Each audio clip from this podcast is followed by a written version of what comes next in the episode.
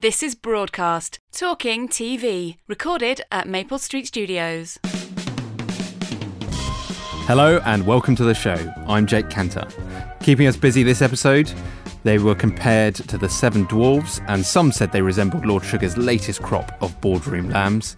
No, not another wacky factual entertainment format, but BBC management's tense encounter with the Public Accounts Committee. Liz Howell, the Director of Broadcasting at City University, will join us to pick over the bones of another difficult week for Auntie. Also on the programme, Lisa Campbell heads to the UK TV showcase, where she discovered more about the broadcaster's upcoming programming slate and grabbed a few words with comedian Ross Noble. And finally, Stephen D. Wright helps us cast a critical eye over Fox UK's first UK commission, Meet the Russians, and new BBC Three show, Fazer's Urban Takeover. That's all coming up.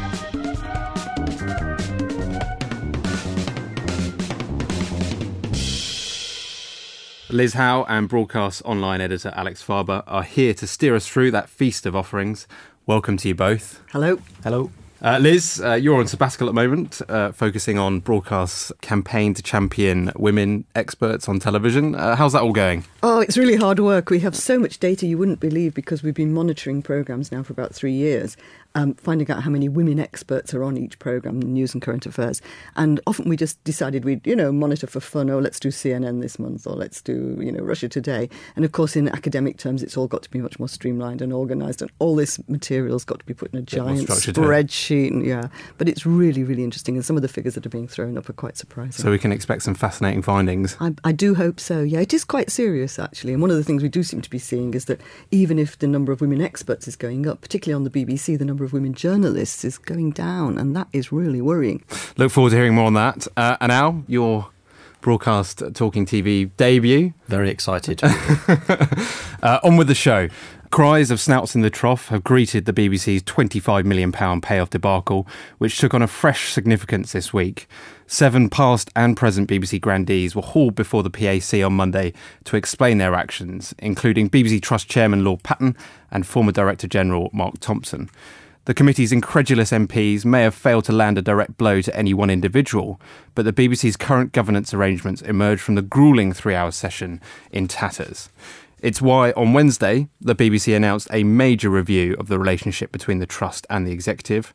There was pressure too from Culture Secretary Maria Miller, who told the RTS Cambridge Convention that problems must be addressed. Let's hear from PAC Chair Margaret Hodge, providing the BBC with some food for thought. In my view, I think this has been a grossly unedifying occasion, which can only damage, uh, in my view, uh, the standing and the reputation of the BBC. And I hope we regret that. I hope all of you regret that.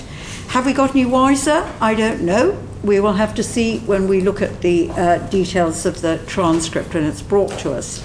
But at the best, I think what we've seen is incompetence, a lack of central control, a failure to communicate for an organisation whose business is communication. And at worst, we may have seen people covering their backs by being less than open. And that is not good for the thousands of people who work for the BBC uh, and who produce the fantastic content which enriches all of our lives. So, Liz, is the BBC's review of governance knee jerk or necessary? Well, it's certainly necessary, and you can hardly call it knee jerk because this has been rumbling on for a while now, and this is just the, the really the, the, the head of the boil, if you like. Um, it's quite important and very important that it's looked at quickly because the public saw what was going on, and the public isn't happy, and the public will be telling their MPs, and, and that's why this thing has boiled up in the, in the way it has. But again, it's a sort of slightly typical BBC reaction. The BBC can be very sanctimonious. Something goes wrong internally, and they immediately make a big fuss about fixing it themselves. And I always say, like in the, the Hutton inquiry, where they suddenly turned around and became the purveyor of high journalism standards, it was a bit as if Marks and Spencers had sold poison sandwiches and then set up a catering course, you know. So I think that one of the problems with the BBC is there isn't enough external monitoring of it. There isn't enough genuine and caring criticism of it. And the, within the BBC, there's often a sort of smug tradition of, of um, we can cover our traces, we can make it right. And what do you think, Jake? Was Maria Miller right to weigh in? I think thus far Maria Miller's been a pretty impotent force in broadcasting, uh, and this gives her something to cling to. It underlines her authority, I think, as the culture secretary, and BBC bashing is almost a popular support. I don't think you could say that because when you use the phrase BBC bashing, that immediately causes a sort of backlash in favour of the BBC. This is not BBC bashing. Bashing implies a sort of thoughtless thuggery, you know, beating them around the head. Nobody wants to do this. This is people feeling a genuine sense of, of horror and being appalled and genuinely reacting. It's not crazy thuggery and bashing. What do you make of her idea to give the National Audit Office more access to the BBC books? I think that's perfectly fine. The BBC is a public institution. Why not? One of the things that really does get my goat is this idea that the BBC is so big and so complicated and so amazing, like a crazy gifted child in the school, that we've all got to sort of really pad around the BBC. There are 109 universities in the UK. The BBC is only the same size as the average university. There are 109 vice chancellors doing, for better or worse, a job of running a vast complex organisation. It is not that tough. Of course, it's difficult, and of course, you've got huge responsibility to the public, but we're acting as if the BBC is, is some unbelievable national treasure that we've got to cherish at all costs, and I mean at all costs. And I think there's time for people to step back and look at it more critically.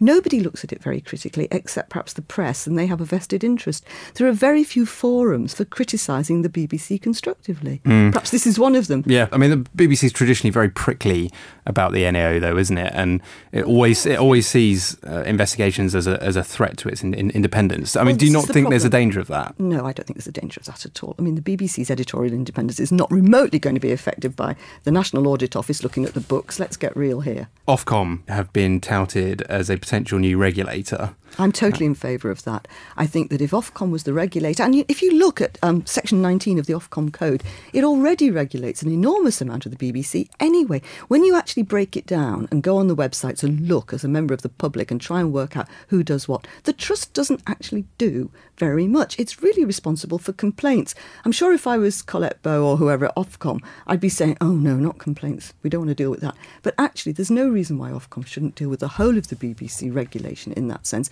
and that the BBC shouldn't have a single unitary board or two overlapping boards that look after the business.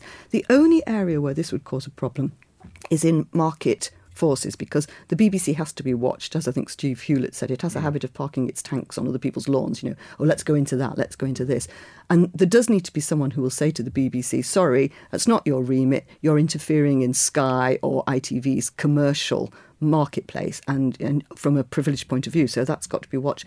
But that is actually a, not a detail, but it's something that could be solved in a new structure. And the trust is hopeless at doing that anyway. BBC HR boss Lucy Adams has also been heavily criticised. Do you think that was fair? I mean, she was under siege before she barely even opened her mouth at the Public Accounts Committee hearing. Did she mislead them in June over her evidence on Mark Byford's million pound payoff? Possibly. Is she an incompetent, compulsive liar? Probably not.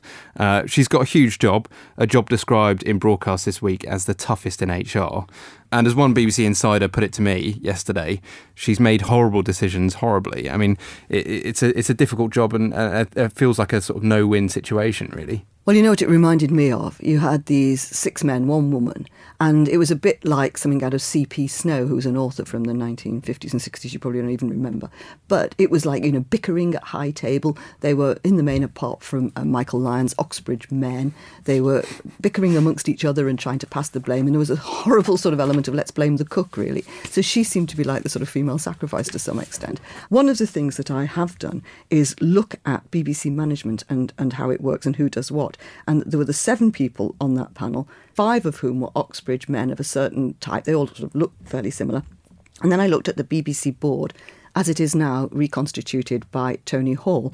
There are seven people on the executive board, four men, three women. The four men are all white, middle class Oxbridge graduates, Oxford graduates, in fact. And what really worries me, and I think is much more important and fundamental than any of this stuff, which is really organisational and structural and can be fixed, is that Tony Hall is appointing more of the same type of people. He's appointing people who look and sound like politicians. He is not appointing people who are soaked in modern, global, international television. If you look at the board at Sky, it's really interesting. They have a, a, an overriding board of directors, but the executive board at Sky has got 12 people on it. Not one of them is an Oxford graduate. They have got two or three Americans. They've got a Frenchman. They've got, they've got people who've been to the University of retailer, Life. It's really, really broad and diverse, and the BBC is becoming increasingly insular. Thanks for that, Liz. Uh, we'll leave it there for now on the BBC. Um, hard to believe, but it's not just the BBC that's been making waves this week. Uh, on Wednesday, broadcast revealed that uh, Channel 4 is planning to invest in fledgling indies. The broadcaster hopes to help production outfits turning over 2 million a year grow into 5 million pound businesses. Here's Channel 4 Chief Executive David Abraham prefacing the plans. Our primary objective is not to see this as an aggressive, you know, expansionist strategy to get into scale production. Uh, this is really about aligning interests around our remit for developing emerging companies, which is part of what we're, what we're here to do. I think the important thing for us is to think about this over a multi-year period. So I think we'll probably start relatively small and learn and get it right. Um, but I think if, if we consistently invest into the fund over, let's say, a five-year period, one could start to see these interests, you know, rolling up and being a substantial fund over time. But we haven't put a number on it yet because we're still um, working working that through. This sounds genuinely groundbreaking, but uh, you're a little sceptical, aren't you? Ch- Channel 4 is in a position where it can, on occasion, I'll probably get uh, lambasted for this, but it can do slightly whimsical things, and it worries me that this might be one of them. It is dangerous, I think, to invest in indies and then say, no, we're not going to give you preferential treatment. I can't see how that's going to work. If I was running an indie and I got a, a handout from Channel 4 and they took part in my, you know, presumably they get a shareholding, come on the board or whatever, I would then assume that I was one of their chosen few. Now, if I didn't get the handout from Channel 4, I'd make the obvious other decision, which is that I'm not going to get my stuff on Channel 4. So it does seem to me to queer the pitch. I'm not saying it can't be done, but it's one of those things where you start to think, oh, unforeseen consequences, I'm not sure. Alex, what are your thoughts on this? I think it is sort of broadly, st- philosophically, the, exactly the kind of thing Channel 4 should be doing, nurturing new companies, helping them move on to the next level. I think they're in a slightly tricky situation because it's very difficult for them to then give those companies more treatment, better treatment, I should say. I think the main worry is that they effectively, in some respects, create a false economy and that they prop up businesses that would otherwise perhaps not go on to survive, and that that ultimately leads to them collapsing. You know, because they're they're they're overstretched. But- if they really want to help small indie businesses, why don't they pay them more for the successful ideas they take? Yeah, that's a reasonable point. But I mean, Pact have uh, been cautiously welcoming of this so far. Do you think that's uh, a surprise, or are they, you know, prepared to see investment at, at any cost? Well, you know, Pact, it's always going to be positive about any money that comes into the market for its members. Final word to you, Liz. Yeah, I think it's something that you know want to watch. Uh, uh, exactly as Alex said, a good idea, but mm, you know, devil's in the detail. Brilliant. Thank you very much, guys. That's Talking TV's glance over the fortnight in news. My thanks to Liz and Alex.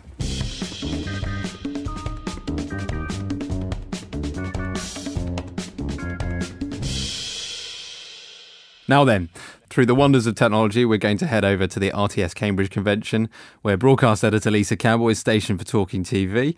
Uh, Lisa, how's the conference? Morning, Jake. As you can probably hear, it's very busy here. Uh, there are the usual broadcasting bigwigs from ABC's Paul Lee to the Director General of the BBC.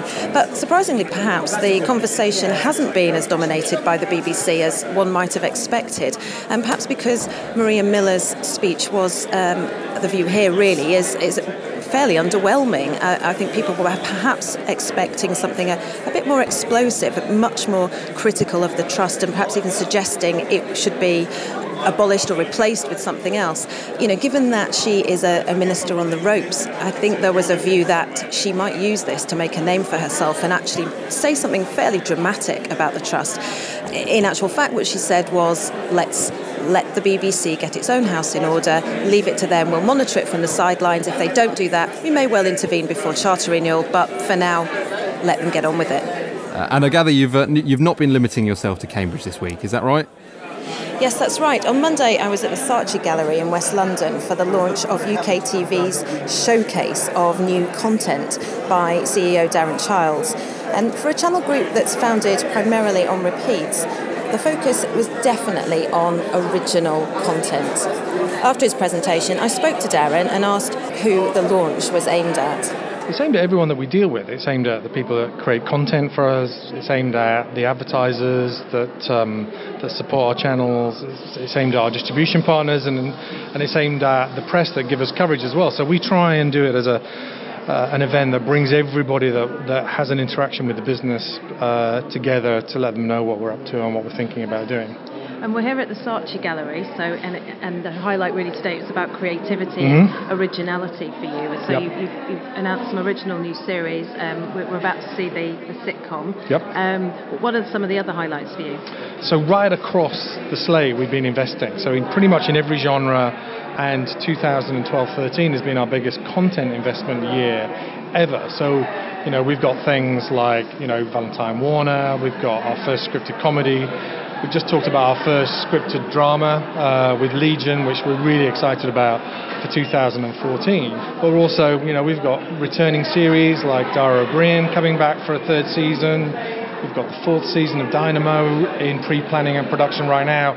So we're in a very fortunate position where we've got some fantastic returning series, which are building audiences and build, helping us build a business, but also a nice new uh, kind of kind of smattering of new original pieces that will be new to the channels. That was Darren Childs. You may have heard him mention their first new drama commission called Legion. Well, that show's producer, Tony Jordan from Red Planet Pictures, was also at the launch discussing why he was particularly attracted to working with UK TV. I pitched Legion, which is a, a, passion project of mine I've had kind of you know, in the bottom drawer for 15 years, waiting for the right moment, waiting for the right broadcaster. I think I pitched it, that project to them to kind of test their mettle, if you like, to see where their drama sensibilities were. I could see that they got it, and they went, okay, so this isn't uh, this isn't kind of big blockbuster thing. This is quite a quite a small story. It's a love story. It's a, it's a huge subject matter, and it's about a man who sells his soul to the devil. But it's not kind of guys with horns running around, and and they really got it. And then they said, okay, let's make it. At which point, I nearly fell off my chair. And another show worth mentioning is Dave's apparently totally unplanned documentary, Ross Noble Freewheeling. Here's UK TV Commissioner Richard Watsham and the man himself, Ross Noble. The concept is it's a kind of anti travel show, uh, or anti travel log rather, in which Ross travels around the country directed entirely by his fans over Twitter.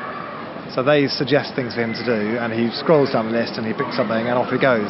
And it could be just down the road, it could be three hours away. So it was filmed over a ridiculous amount of time because he's going literally everywhere. Doing a show like that goes against completely the way that telly is made, because obviously the way that telly is done is somebody comes up with an idea, that idea gets workshopped, everyone puts in their two pence, somebody else comes up with an idea, adds another layer to it. They say, can you make that a bit like this? And then that goes to another layer of people, and then has to be cast. It has to, you know, you have to get all the, you know, all these different layers of preparation. What I've done with this is done away with all that. Is Tweet comes in and says, I work in Britain's biggest online sex toy retailer go, right, how's this going to pan out? And then everyone, from me to the camera guys, literally has to do it in real time. So maybe you've invented a whole new way of making telly, and we won't have to have any meetings anymore. We'll just turn up and film stuff. yeah, job done. Brilliant. There Thank was you. there was no meeting. Like from the minute we started filming to the minute we finished, there was no meetings. Ross Noble there. It'll be really interesting to see what audiences make of this new show. And just as UK TV's event was about to happen, new figures came out showing that revenue is up some 3% year on year, with a £71 million operating profit. Um, but Darren Childs, amongst all the other statistics, came up with one which I thought was really interesting, and I asked him to repeat it for me afterwards.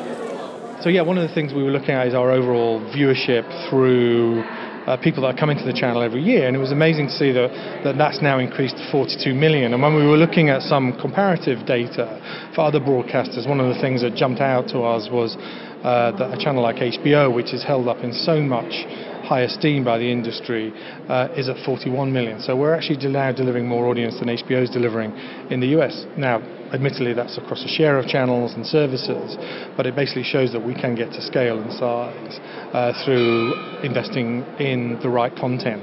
And America is a much bigger market. You know, it's three times the size in terms of cable and satellite subscriptions, three times the size of the UK. So to be able to reach that kind of number is, uh, we thought, was something that we were very proud of and we should shout a little bit more about. Thanks for that, Lisa. If you've got an event you'd like to feature on Talking TV, we're open to all suggestions. Email me on jake.kanter at broadcastnow.co.uk. It's that time of the show where we look ahead to some treats or travesties soon to hit a TV screen near you. This episode, we kick off with Meet the Russians, the first of Fox's original UK programmes since entering the commissioning game in January. The eight part documentary will follow a group of wealthy Russians living in London, including high end party planners and forthright fashionistas. Sadly, though, the enigmatic Roman Abramovich is nowhere in sight. Meet the Russians is produced by Shed Media Indie Ricochet and makes its bow on the 25th of September at 9pm. Here's a taste of what you can expect. Welcome to my paradise. Yes. Oh, I would like to. Accompanying Alina is Sister Nadia. Both ladies are keen to shine at the ballet. Champagne. Yes. And just relax. Shopping for most mere mortals means armfuls of clothes and queuing for a cramped changing room. But why do that when you can have your very own model to try the clothes on for you? Okay, this is my first choice. Oh. Uh, Stephen Do Wright joins us in the studio. Uh, what, what did you make of this one? I liked it, but it had uh, quite a few faults. I thought. I mean, as a as a, an original commission, it was very watchable. It's quite timely. You know, I wondered whether they would bring in the kind of Putin uh, homophobia, which they, they did, which I thought was clever of them. Um, but it was shallow. It was it was shallow, shallow, shallow, because some of these Russians had obviously amazing stories, but we never really got to hear that. There was there was death threats and kidnaps on some some of the, the characters. There was obviously, you know, excessive wealth and whatever else on the others, and yet there was no questions. There was no there was no you know there was no depth to it. It was it seemed to be how much was your fur coat.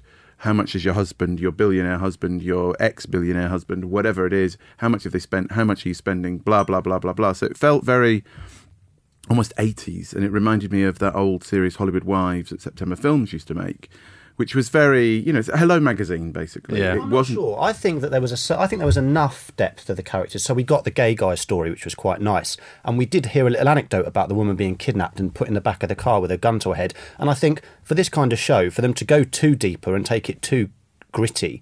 It wouldn't necessarily be appropriate for Fox, and I think that there was a little bit of that. They played, they, they nodded to it, Yeah. and I think to, to drill down on it, it wouldn't be a Fox show. Then it would it just all I, all I wanted was a little bit more. Do you know? what I mean, because it at first I, I kind of agree with you. They they touched on it, but it was the fact that they never everyone sort of started to become like the same person. You know, I mean, it didn't really help. Everyone has kind of broken English Mm. and that sort of classic Russian accent. But you know, some of the girls spoke almost with a perfect English accent, and I was like, that was bizarre. Just tell us a little bit about their story. The girl, that the, the two girls that ran the boutique, for example, one of them sounded completely English completely English. None of them spoke Russian to each other when they were meeting, which I also thought was quite weird. I would have there was you know little touches of it, but I mean, as a watchable show, very very watchable. It did have a bit of a strange air to it, but they, um, I, the thing I found interesting was they clearly discovered some very interesting characters, and I thought they made the most of that. Actually, sort of mm. highlighted their attributes in in a, in, a, in a pretty good way. in the whole show, the kind of the initial couple who were in the in Kiev, you know, with their their pets and uh, and her sort of Yes. her Gaga ambitions. Oh, I mean, That was me- initially that was- they were the Ukrainians. They were Ukrainians, in Kiev, and so they were Not set the up Russians. Kamala or something. I think they were. They were obviously seen as a kind of a bit of a joke couple, you know, and were kind of there to be laughed at and everything. But actually, I felt the most sympathy with them because that was the one you actually got a tiny bit of humanity. Because that's the thing. The others felt very caricature uh, characters. You know, they didn't. The gay guy. The gay guy oh, you know, right. I, you know, I left because you cannot do this in Russia, and that was it. You know what I mean? It's like, yeah, it's a bit more than that. But the, but her when she talked about her three miscarriages, and you know, and, and the obvious kind of trying to fill the hole of where the baby would have been Mm. with pets and shopping and ambition, that touched me for a fraction. You know, but that's that's the thing. They were interesting characters. A little bit more depth would have been nice, just a tiny bit. Yeah, Alex. Finally, um, is this going to be as successful as Big Fat Gypsy Weddings? Well, I hope so. I mean, I think what it does show is that the uh, the growing importance of access, whether it's Geordies, whether it's Essex people, whether it's Chelsea, you need to get strong characters, and if you can do it, whether it's you know tubes or trains or uh, you know hospitals or prisons, the significance and the importance of, of gaining access to these little pockets of people, communities, infrastructure things is, is, is can't be underestimated. And you know, given the amount of marketing Fox is putting behind it, which is quite a lot, it's been all over the papers, it's all over the tube. You know, I've seen billboards I think it stands every chance of cutting through. Thanks, Alex. Next up, uh, no, it's not Dappy or Tulisa. Uh, it's the other one from N-Dubz you haven't heard of, Fazer. Yes, he's landed his own BBC Three show, putting seven unknown urban musicians through a crash course in classical music. The two part documentary begins on the 16th of September and is made by the BBC's in house production unit. Here's Fazer getting to grips with Curtis, one of his more colourful apprentices. Curtis may have the motivation to step up his performance, but whether or not he will even be at the big night is currently hanging in the balance. Several months ago, he was arrested for assault and is now waiting to go on trial. If I get a not guilty verdict, then like police station will never see me again, courtroom will never see me again, innit? Like, but it's all long, innit? Like, I don't want to be doing the same things when I'm 30. I need to break the cycle from now, innit? Like. Alex, I found this genuinely absorbing but uh, you, like you weren't you weren't you, you, weren't convinced, were you? I wasn't. I wanted to like it as a fan of N-Dubz. I wanted to like it. This is your scene as well, isn't it, Alex? Yeah, I wanted to like it more than I did. I think it wasn't straight up music enough, and I think if it had focused more on the music, I would have been more into it. But I felt that it could have been tightened up a bit. So the whole audition thing was a bit flat the backstories I was sort of interested in, but I remember that documentary a couple of years ago when Goldie composed a piece for the proms, and I really liked that. That was a really tight show, and it was really clear, and also what they were trying to get from it. Fazer's premise was like, yeah, kids don't like classical music, and they should, and I just felt, well, this is a bit of an open-ended sort of reason for doing it. It was almost a bit trying to put something in place that wasn't really there, and I just wished it had been a bit more tightly pulled together, rather than trying to be a few different things. What did you make of it, Stephen? I, I, find it a bit worthy in the middle. I mean, it sort of it sagged a bit and it felt long an hour, but actually I sort of bought into it. You know, I mean, the the kids do hate classical music, and and you could see that that sort of genuine kind of oh god, you know, when they were playing that stuff, and it was quite nice to see that some of that that wall of sound, particularly when they went into the studio, they it started to affect them. But I kind of agree with Alex a bit that it, it, it wasn't quite one thing or the other. It was because musically I couldn't really tell what was happening. No. Not that I'm particularly no, musical. That didn't write anything. It was that thing of are they getting it together or are we sort of sort of just doing this kind of journey for the sake of it? It felt a bit stretched. Essentially, it could have probably been one one show. Yeah. Whether or not it will sustain another episode, I don't know. But but I did start to follow the characters. As did uh, the you know the the jeopardy, the whatever you know the the, the, character development. There was there was enough of that to keep me going. Mm. From a from a kind of um, uh, tur- turning kids onto classical music, it's a good thing because how else do you get kids to watch stuff about classical music? I mean, that's what it felt a bit like. You could, yeah, it's very could, BBC Three. You could feel the kind of reason for it being commissioned. Yeah in that sort of it's a classical music show we've got to do something to make it look hip. Mm. whether it's a great tv show is a you know a different thing. Maybe an hour would have been enough what do you think? Do you like Fazer as a host? Well, I, was, I was going to ask you that. I, I, thought he was really good, actually, and I think they've found a genuine talent in him. And unlike his N-Dubz colleagues, uh, Tulisa and Dappy, I thought he was very likable. Oh, yeah. Uh, it cracked me up the way yeah. that he flipped between being a bit gangster and a bit hood, and then when he goes in to see the BBC proms boss, he's a bit oh, famous person. Yeah, he took famous off his sunglasses at that person. point, didn't he? yeah, tried to be all good, goody, goody boy. Contrite, yeah, was... But he was quite nice, yeah, man. I thought he was good. Tulisa's obviously gone on to big things. Dappy's a bit manic. I think he could be a potential piece of talent. Do you think uh, BBC Three will do more with him? I think they will because he, he he does have a naturalness to him. He didn't come across as fake or as, as, as talking bullshit or anything. He literally it, that's one thing that he, he, you know he was very straight all the way through and that was very uh, nice yeah. to see. There was no there was no pretension about him at all. Couldn't be bothered to turn up to the first you know, audition, which well, made me laugh. But no, but when he kind of oh, I wrote this song last night or whatever, but music, you know, oh, hang yeah. on, he's actually got, got a bit on the of talent, piano, didn't he? And and that was that sort of, oh, you know, and he wears that very lightly, you know. Yeah. Yeah. Uh, and I thought his voiceover really helped. I thought he he felt like he had a connection with the kids. I mean, he he was a strong pull throughout the show, and Mm. when he wasn't in the auditions, it dipped. Yeah, it was a bit. Yes, it did, in that one audition, That's the yeah. proof, you know, from a from a commissioner's perspective. If he's not on screen, the Yeah. show sags. Get him on screen more. Yes, they'll use him again. So, do you think uh, this is going to be a hit, or uh, No, is it's not it not the a hit, right? is It's not got the right ingredients It's for a that. two part doc. I don't see it being a hit. I don't. I don't see how it'll stand out enough. I think kids will look at it and go proms. Yeah. I mean, Fazer might pull them in. I don't know. I- I- To me, it's, it's the sort of thing BBC Three should be doing Yeah. because no one else can do it. It feels very BBC, So, doesn't it? Yeah. It, it- you know, it certainly, but it could have been, it could have been a, a one-hour show. They could have, they could have cut it down and made it a one-hour show and made it a cracker. And then they could always turn it around and do a BBC Four version where they get an orchestra boss to go into the hood rats. Now that I would uh, I would watch as well. Uh, thanks very much, guys. We'll leave it there for now. Uh, that's your lot for this episode. Thanks to Liz Howell, Stephen D. Wright, Alex Farber, and Lisa Campbell in Cambridge. Please talk about us to anyone who will take your word as gospel, and don't forget to tell them we're available on iTunes. Next time we'll be in Salford. Look forward to you joining us then. My name is Jake Kanter. The producer was Matt Hill. Until next time, goodbye. You've been listening to Broadcast, Talking TV, recorded at Maple Street Studios.